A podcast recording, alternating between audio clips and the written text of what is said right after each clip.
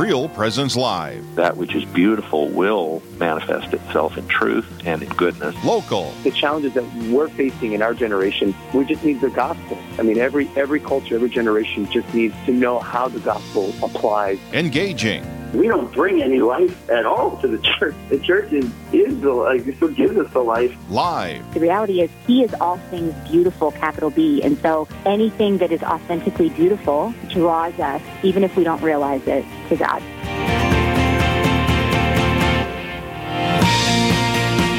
Well, good morning, Real Presence Radio Land. This is the today's installment of Real Presence Live, and your hosts are Jack and Doreen Kennelly. And we're happy to have you with us on this beautiful March 25th, the Feast of the Annunciation. And for those of you who are uh, a little bit compulsive about uh, being organized for Christmas, it is nine months to Christmas from today. So you can start your planning already if you haven't done so already. So, Doreen, Good morning. happy to have you here, of course. And it's good to be here. Yes, and uh, uh, I don't know about the rest of our listening area, but it's a beautiful day in Fargo. I think it's somewhere in the 30s right now. I'm not. I don't didn't check on that, but the the sun is out, and uh, it's a, a perfect uh, perfect day. The day the Lord has made. But then again, I guess He makes all of them perfect. It's just how, how we respond to them. Exactly. Yeah. Well, this being the Feast of the Annunciation, uh, Doreen had the idea that we should open up the program with the uh, the Angelus, and uh, since it was her idea, we're going to let her lead. In the name of the Father, and of the Son, and of the Holy Spirit, amen. The angel of the Lord declared unto Mary, And she conceived of the Holy Spirit. Behold, oops, Hail Mary, full of grace, the Lord is with thee. Blessed art thou among women, and blessed is the fruit of thy womb, Jesus. Holy Mary, Mother of God, pray for us sinners now and at the hour of our death. Amen. Behold, the handmaid of the Lord. Be it done unto me according to thy word. Hail Mary, full of grace, the Lord is with thee. Blessed art thou among women, and blessed is the fruit of thy womb, Jesus. Holy Mary, Mother of God, pray for us sinners now and at the hour of our death. Amen. And the Word was made flesh. And dwelt among us. Hail Mary, full of grace, the Lord is with thee. Blessed art thou among women, and blessed is the fruit of thy womb, Jesus. Holy Mary, Mother of God, pray for us sinners now and at the hour of our death. Amen. Pray for us, O Holy Mother of God. That we may be made worthy of the promises of Christ. Let us pray. Pour forth, we beseech thee, O Lord, thy grace into our hearts, that we, to whom the incarnation of Christ thy Son was made known by the message of an angel, may by his passion and cross be brought to the glory of his resurrection through the same Christ our Lord. Amen. In the name of the Father, and of the Son, and of the, Holy, Spirit. Amen. Okay, thank you. Well, we've got a, a wonderful lineup to you today. I guess we can say it's a real clerical day. We've got four priests on the docket. And so uh, uh, I guess we can get started. And we're happy to uh, introduce our first guest of, of the day. And we're happy that he's up and uh, healthy today because he wasn't the last time he was supposed to be on the air with us. We're happy and relieved. That's right, yes. Well, actually, what our listeners don't know is we asked Therese to call him 20 minutes ago to make sure he was up and ready, right, Father? By the grace of God, we are ready to go. Oh, okay, our, our guest is Father Peter Anderl of the Diocese of Fargo. And, Father, why don't you uh, tell us where your, uh, uh, where your pastorage is right now and uh, a little bit more about yourself? Sure.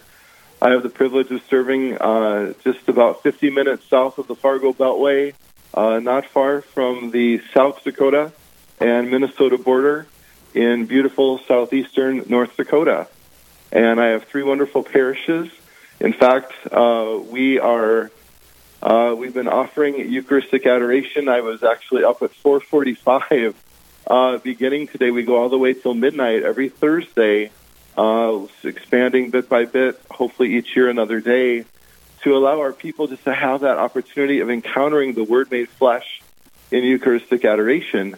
And it's interesting because we're getting ready in a little bit now for Holy Mass, and I wish I could take all of our uh, listening viewers to join us because the church at Lidgerwood, where the main parish is of the three I serve, has beautiful stained glass windows um, transept windows for pane that are specifically designed for the feast day today. And Jack and Doreen, I'd like to offer a, a liturgical uh, question for you all. We the one window is the Annunciation, which we're celebrating today, with the Archangel Gabriel appearing to the Blessed Virgin Mary. But on the opposite side, we have a stained glass window of our blessed Lord Jesus before Pontius Pilate. And do either of you know the significance of that window and that moment of salvation history connected with the feast day of today? I don't, but I think Doreen might. Okay, well, tell me again what was in the what's the first one of the Annunciation? So as the the, Word sun becoming rises, flesh. Okay. yes, we have the Word becoming flesh. So that is our focus in the morning. And then as we move into the other window on the opposite side, we have Jesus before Pontius Pilate. In fact, I have never seen that scene depicted in a stained glass window anywhere ever before. Would, Father, would it be that that was the almost the moment of the conception of his passion? That moment before Pontius Pilate? Just a wild guess. Well, maybe I be, uh, maybe I. Father, are you asking the question because you're looking for an answer, or are you quizzing us and you're holding back the He's answer? quizzing us. We don't want to disappoint our, our listeners here. Well, you know, it is still a little early today, so I'm just kind of getting the creative, you know, juices flowing for this great feast Well, actually, on solemnity. But no, Doreen, you're you're partially correct. it's kind of like I mean, no, go ahead, Jack. Well, I was going to, yeah, I think it's uh, the Annunciation was his conception, the beginning, and I guess you could say before Pontius Pilate, that was kind of the the beginning of his death, if you will. It's kind of uh, you know the beginning and the end, or the beginning and the beginning of the beginning of the end. And the purpose for which he came, one of the purposes for which he came. And and so if you take it just a little bit further, this feast day today is the origin and core of all of the other liturgical feast days in the early church. Because Jack, as you mentioned, once the 25th of March was determined, they not only then gave to us Christmas nine months, you know, to follow, and then from there, you know, January 1st with circumcision, and then Candlemas, the presentation February 2nd, and then they were beginning to tie in John the Baptist as well from Elizabeth being pregnant with the narrative. But all the way back in the mid third century, so the mid 200s, there were two individuals. One is Hippolytus, who gave us the second Eucharistic prayer, the most ancient of the four Eucharistic prayers uh, that we pray from the Roman Missal. And on a totally different theological um, understanding, also Tertullian both stated that not only is March 25th the conception of Jesus in Mary's womb, but it's also his conception into the descensus to be able to bring the glory of the incarnation to those that have gone before and to begin the opening through the paschal mystery by dying, destroying our death, to rise to restore our life. So they actually put March 25th as the date of Jesus' crucifixion, of Good Friday. So before the Easter concept was developed with this kind of the sliding rule that we follow today, March 25th was the traditional day of Jesus' death, of Good Friday, on the same day. And that's what our church reflects the powerful mystery that this goes beyond even the moment of the Archangel Gabriel overshadowing Our Lady and then Jesus being brought forth, but how it ties in. So without the Annunciation, there's no Lent, there's no Good Friday. But it's the origin to make those all happen. And then St. Augustine himself, uh, writing a century later, reaffirms this belief of the very beginning of the church. So it's just a profound mystery. And in the late 1880s, uh, we had the most amazing stained glass window company from the Twin Cities. They worked on two of the churches here in Lidgerwood and Geneseo, designing just absolutely gorgeous, ornate windows, very detailed. And they wanted to bring out this great mystery. So I just thought I would share that with our listeners um, kind of a, a unique liturgical architectural uh, beginning of this great feast to just kind of ponder how significant this really is to impact the rest of salvation history and even our liturgical life. And so every time we come into the church, we're reminded of the fruits that Mary's yes bore. All of heaven was waiting for her yes to bring forth what God designed for us. The new Eve bringing forth the new Adam to undo what Adam and Eve had done. Wow. Yeah. Father, don't you wonder about the theologians that were behind the des- the design of those windows? Well, it was it was very profound for me when I first arrived, and I actually wanted to do a little research to understand, you know, the further significance. And the, the windows themselves are priceless. They almost can't even put a price tag on them. Sadly, the stained glass window company went out of business during the Great Depression, and they just I've had multiple uh, professionals come down through the years commenting how uh, that the technology and the ability is almost lost today on the different levels in which they were able to not only paint but bake the glass, design it. But yes, yes, the theology behind what was done, um, it's just tremendous. The attention to detail as well that's added is it's just spectacular. So um, it just draws you in to the mystery. You're just seeing it before your very eyes. You, you're laying some great groundwork for our next segment on the uh, of the program today because we have Father Damien Schill who's going to be talking about the does architecture have in our churches have meaning and so you're you're, you're giving him a good lead in. The Holy Spirit Well, is here, I think. Yeah. Well, and I'll tell you, we you know we just restored the main church, and so we were working on combining and connecting the two stained glass windows. We had almost the same uh, space in the apse behind the sanctuary, and we were able to to bring forth what the original church had developed as well, but was lost through the years, where they had not only Jesus there on the cross, but they had Mary and John at the base of the cross in statuary to remind us that we are also participants and that we're drawing from the mystery of the Annunciation Incarnation. We're sharing in the reality of Good Friday as well as Easter at every Mass. It's almost like a, a supernatural satellite uplink to these moments of, you know, redemption, salvation history, and the grace that we're able to enter into and receive. So, yeah, for me as a priest, uh, I absolutely love offering the Holy Mass because it's just right there before me to, to enter even more deeply into the mystery and, and the people as well. I, uh, I had one person come in when we were finishing our, our restoration project, and they said, Father, it feels like we're in heaven. I said, Thank you. Mission accomplished. And Father, I'd, ha- I'd have to add to that, even the way in which you have described and, and taught all of our listeners this morning, you've given us something so beautiful to take to prayer and to ponder. Um, and it, in me, you've created a desire to get in the car and drive to, to that church. What is the name of that church? The name of the church is St. Boniface. Oh, And, and so when the, the pioneers came, they built the, the biggest edifice um, around uh, that could be seen for almost seven miles to be the church. They mortgaged their livestock. They gave everything they could to build this beautiful monument to God.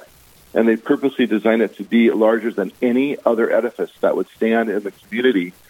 And sadly, at one point, um, the church burned. And so the bishop at the time, our first bishop, Shanley, brought the people together, and they were immigrants from Bohemia as well as from Germany. And he asked them, could we rebuild and have a school? And the immigrants looked at each other and said, no, we want to have our own ethnic church. So for a number of years, we had the German church, St. Boniface, and the Bohemian church, St. John Nepomucene.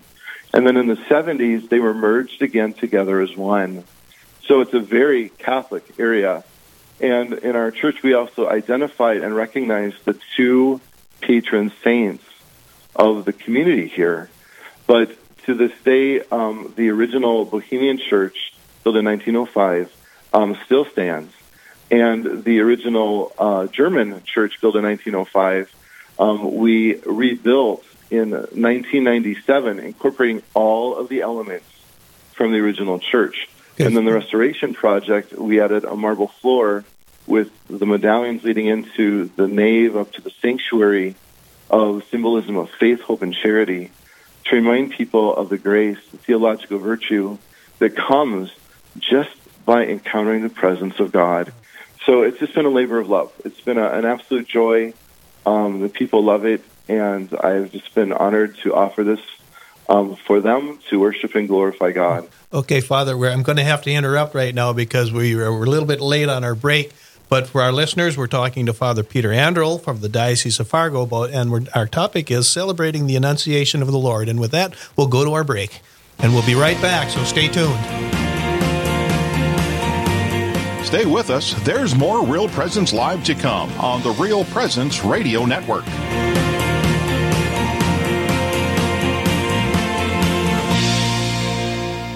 Rose Management is a family owned business that believes in good morals, doing the right thing, and treating our residents as family. Rose Management provides affordable housing to complexes throughout North Dakota and Minnesota. All Rose Management properties and our maintenance staff are in a centralized location in their cities. If you have any questions, you can call 701 237 6840 or online at rosemanagement.net. Again, that number is 701 237 6840. If you are experiencing depression, anxiety, or suffering, especially from grieving, how can you find healing? I'm Father Chris Alar. While you should first seek professional help when needed, there is a roadmap that can help you to live your life again, and it is called the Spiritual Principles of Divine Mercy. First, come to admit that you are powerless over the loss of your loved one. Second, come to trust that Jesus can restore your life to manageability. And third, make the decision to entrust your will, your life, and your loved one to the loving care and protection of God. Join us and learn more about how to apply these healing principles in your life. Please visit suicideandhope.com so I can personally pray for anyone you've lost and to get our book, After Suicide, There's Hope for Them and You, which helps with any kind of suffering or loss, not just suicide. I promise it will help. Hi, this is Dr. Ryan Sappo with Lumen Vision in Fargo. Lumen Vision provides eye exams for the whole family and specialty services like vision therapy and custom contact lenses. We offer a variety of frames with missions you can believe in, like Moto Eyewear, which gives away a pair of glasses to a child in need for every frame sold. We are so grateful for your support and grateful to be supporting RPR. You can learn more about our mission at lumen.vision. Lumen Vision is a proud sponsor of the Real Presence Radio Network. You're listening to Real Presence Live. Now, back to more inspirational and uplifting stories and a look at the extraordinary things happening in our local area. Heard right here on the RPR Network. Welcome back to this segment of Real Presence Live with Jack and Doreen Kennelly, and we're talking with Father Peter Anderl about the uh, about celebrating the feast of the Annunciation of the Lord. And before the break, we were kind of talking about the architecture of the church down there. And Father, you had some more you wanted to add to that. Well, I just wanted to offer for those that may wish to come down. We've had a number of people that are making a pilgrimage stop here uh, since we've restored, restored the church. And we have a very unique liturgical item that also is here for veneration. So when the Archangel Gabriel appeared to the Blessed Virgin Mary, um, that was in Nazareth, and that was in her house where she grew up that would eventually become the home where Jesus would grow up with Joseph and Mary, following Our Lady's Annunciation and that of Joseph. Well, when I was had the privilege of being overseas a couple years ago, we took a diocesan pilgrimage to celebrate the 100th anniversary of the miracle of the sun, the greatest miracle performed by Jesus since his uh, resurrection and ascension on October uh, 13th of 2017, we stopped at a part of the Holy House that had been transported miraculously to Loreto, Italy. And the uh, caretakers, the Franciscans that serve, actually gave to us a portion of that house. So we are the only location in the upper Midwest to have a part of the actual home where Mary grew up and where Jesus grew up. And that is available for veneration in the sanctuary of the church. Um, in addition to the only known first class relic of the Blessed Virgin Mary, because as we know, she was assumed body and soul into heaven. But when she grew up in the home, she would get on a regular basis a haircut. And so the early church saved the hair clippings. And so we have a little part of the Blessed Virgin Mary's hair. And so I would love to offer for any that may wish to travel um, to come in on a pilgrimage um, to be able to partake in, in the special blessings and grace and to just to take in the, the beauty um, of how everything was designed. Father, do you have a parish website where people could um, go to to find the hours that you're, um, you know, that the church is open and unlocked, and uh, in your mass times, so that they could join you in mass there? Absolutely, and that's found through the diocesan website as well as through our own uh, St. Boniface. Uh, just a Google search St. Boniface Lidgerwood, and they'll be able to find uh, the website. Absolutely. And we are open, I would say, technically every day from about 7 until probably 10 at night. So 7 a.m. to 10 p.m. Uh, we're always open. And then the church that is just to the west of us, about five minutes, my, my biggest of the two missions, that is also quite historic.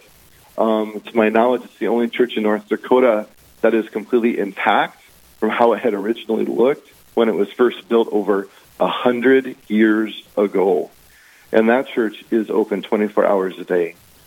So that's in uh, St. Martin's in Geneseo. In fact, it has a five foot by seven foot statue of the patron uh, of St. Martin, the horse with the rider, the centurion cutting off part of his robe to clothe Christ. It's very unique.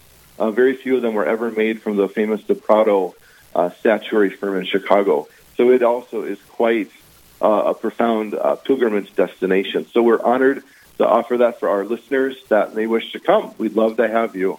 I, think you better give a heads up to the uh, Lidgerwood and Geneseo departments of tourism that they can anticipate an, an influx of pilgrims in the next several weeks after the uh, endorsement you've been giving them.